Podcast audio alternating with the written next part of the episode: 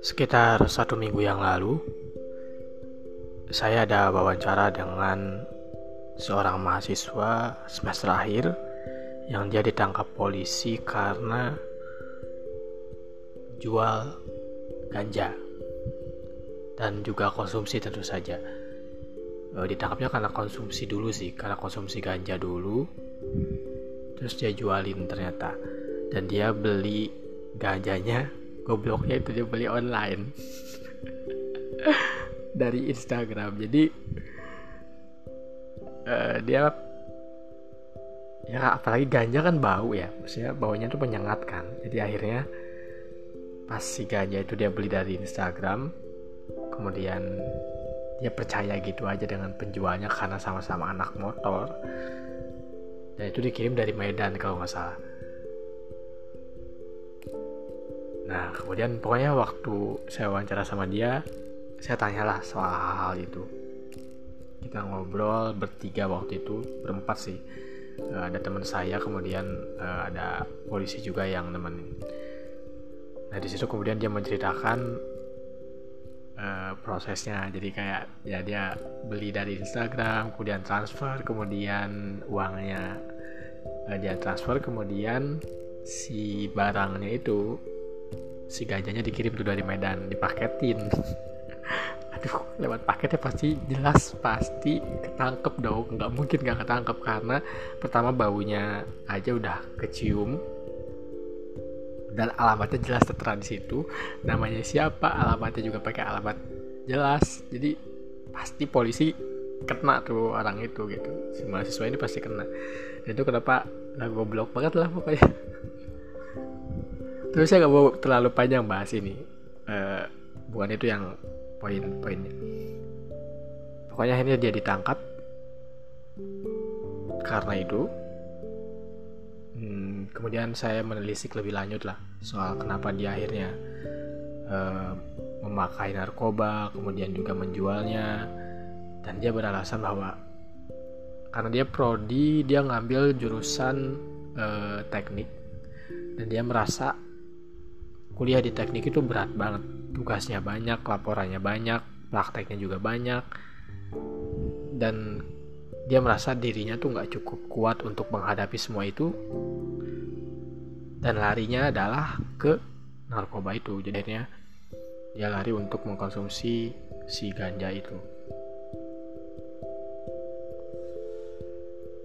Singkat cerita beberapa bulan lah dia kayak gitu sampai kemudian kepikiran untuk ngejual. Sebenarnya saya tanya waktu itu apa emang uh, setelah masuk terjerumus di jurusan teknik itu dia merasa salah jurusan atau enggak tapi dia jawabnya enggak. Dia merasa itu memang passion dia cuman emang pusing aja. Ternyata dia mau di situ tapi pusing. Saya anehnya tuh gitu. Jadi ya udahlah tapi pengakuannya memang memang versinya di situ. Meskipun dia ngakunya ya pusing lah. Dan kenapa mungkin itu akhirnya dia membuat bertahan lah gitu di jurusan itu. Meskipun sekali lagi karena dia pusing. Sampai akhirnya konsumsi narkoba. Dan konsumsi narkoba lagi-lagi ya biar dia tenang biar dia ngerasa bisa tidur kalau ngomongnya dan lain sebagainya lah. Yang pasti kemudian di akhir saya tanya gimana perasaan dia setelah ditangkap karena mengkonsumsi narkoba? Dan di situ ruangan sempat hening. Mata si pelaku mulai berkaca-kaca dan menceritakan bahwa dia nyesel karena akhirnya ketangkep. Nggak tahu dulu nyeselnya karena ketangkep atau nyesel karena konsumsi narkoba ya. Tapi terlepas dari itu pokoknya dia nyesel dah. Apalagi setelah ditangkap kan ibunya dateng bapaknya dateng nangis-nangis menanyakan hal yang semua orang juga tanya kenapa dia akhirnya melakukan itu di tengah. Bahkan dia tuh sebenarnya mau lulus. Dia ada di semester 8 posisi dia ditangkap itu dia udah semester 8 perjuangan dia selama 7 semester sampai di titik itu harus berhenti karena dia ketangkap narkoba. Padahal narkoba itu dia konsumsi agar bisa tetap bertahan tuh selama 1 sampai 7 semester. Dan jelas siapa pun itu saya yakin bakal ngerasa nyesel gitu. Ya saya perlu pernyataan itu sih jadi beberapa saya tanyain aja. Walaupun akhirnya beritanya nggak saya tulis karena capek. Tapi pokoknya terlepas dari itulah. Jadi ketika dia bercerita tentang itu, dia ngaku nyesel, kemudian ya sempat nangis, dan merasa bersalah lah ke orang tuanya termasuk kepada dirinya sendiri yang telah lama berjuang untuk kuliahnya bisa beres eh. Malah akhirnya mau gak mau tuh pasti kena drop out. Atau bahkan kalau pas di dakwa memang terbukti kemudian bersalah ya dia juga dibui gitu. Tapi itu akhirnya itu sudah terjadi dan Gak ada langkah. Langkah lain yang bisa dia buat kecuali menyesalinya dan menghadapi konsekuensi yang dia harus hadapi. Tapi di posisi itu pun ya sebenarnya saya masih melihat binar-binar yang ya nggak apa-apa dia masih punya semangat dia masih punya harapan selama dia masih hidup gitu dan saya yakin semua orang, sebesar apa pun kesalahannya, selama dia masih hidup, kesempatan itu selalu terbuka. Dan kalau kita bisa memandang musibah itu dari sisi yang lainnya, dan saya yakin ini sudah dihadapi dan sudah dilihatlah sama si mahasiswa ini bahwa setelah dia konsumsi narkoba kemudian ketangkep kuliahnya jadi hancur semua perjuangannya yang dia coba tanam dari awal hanya dia nggak bisa tuai dari hal itu saya yakin melihat mimik mukanya melihat gestur tubuhnya melihat bagaimana cara dia ngomong saya yakin dia masih merasa bahwa penangkapan itu sebenarnya hal yang baik buat dia.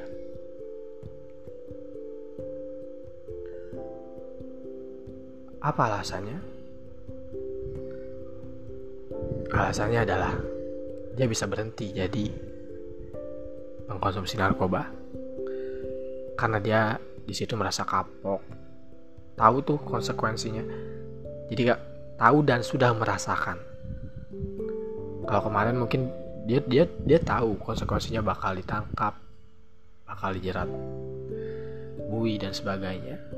Tapi karena masih penasaran masih tuh dilakuin tapi sekarang udah udah. Ya udah kerasa tuh. Dan dia tahu setelah ngerasain itu ternyata dampaknya tuh banyak banget. Dia malu kuliahnya putus. Orang tuanya kecewa dan banyak-banyak hal lain lah.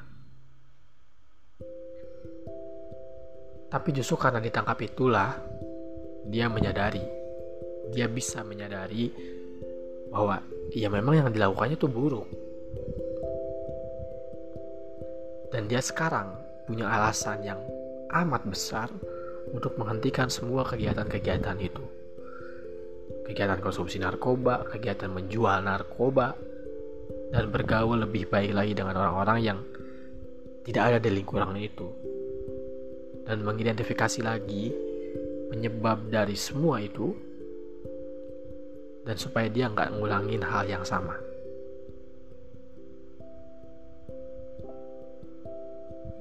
Dari itu saya kemudian berpikir bahwa dalam hidup kita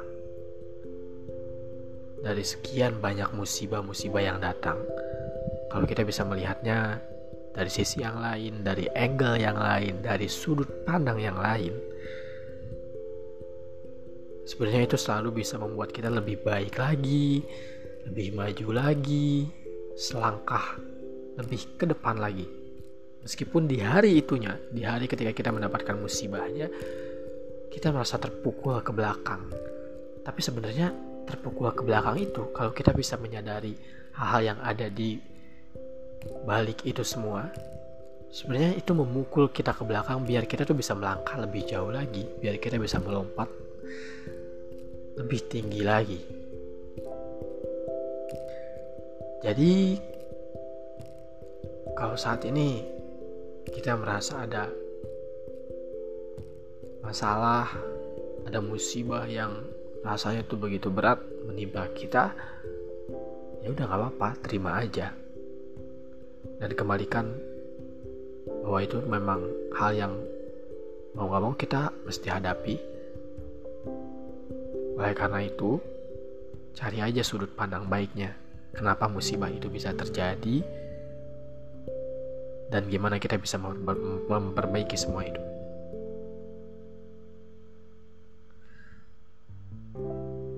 Gitu kali ya.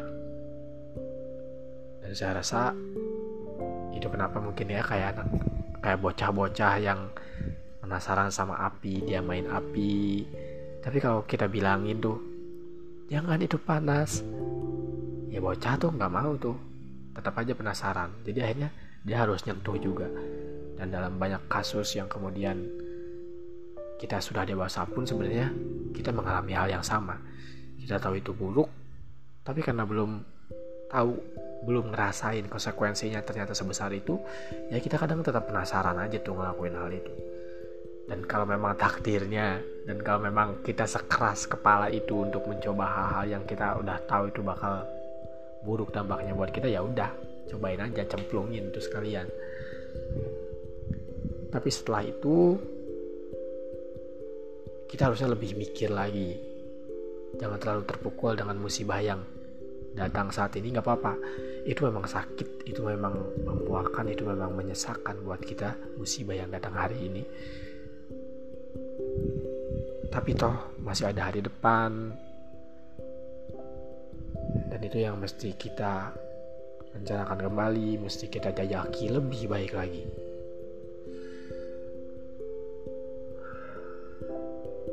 Gitu sih. Baik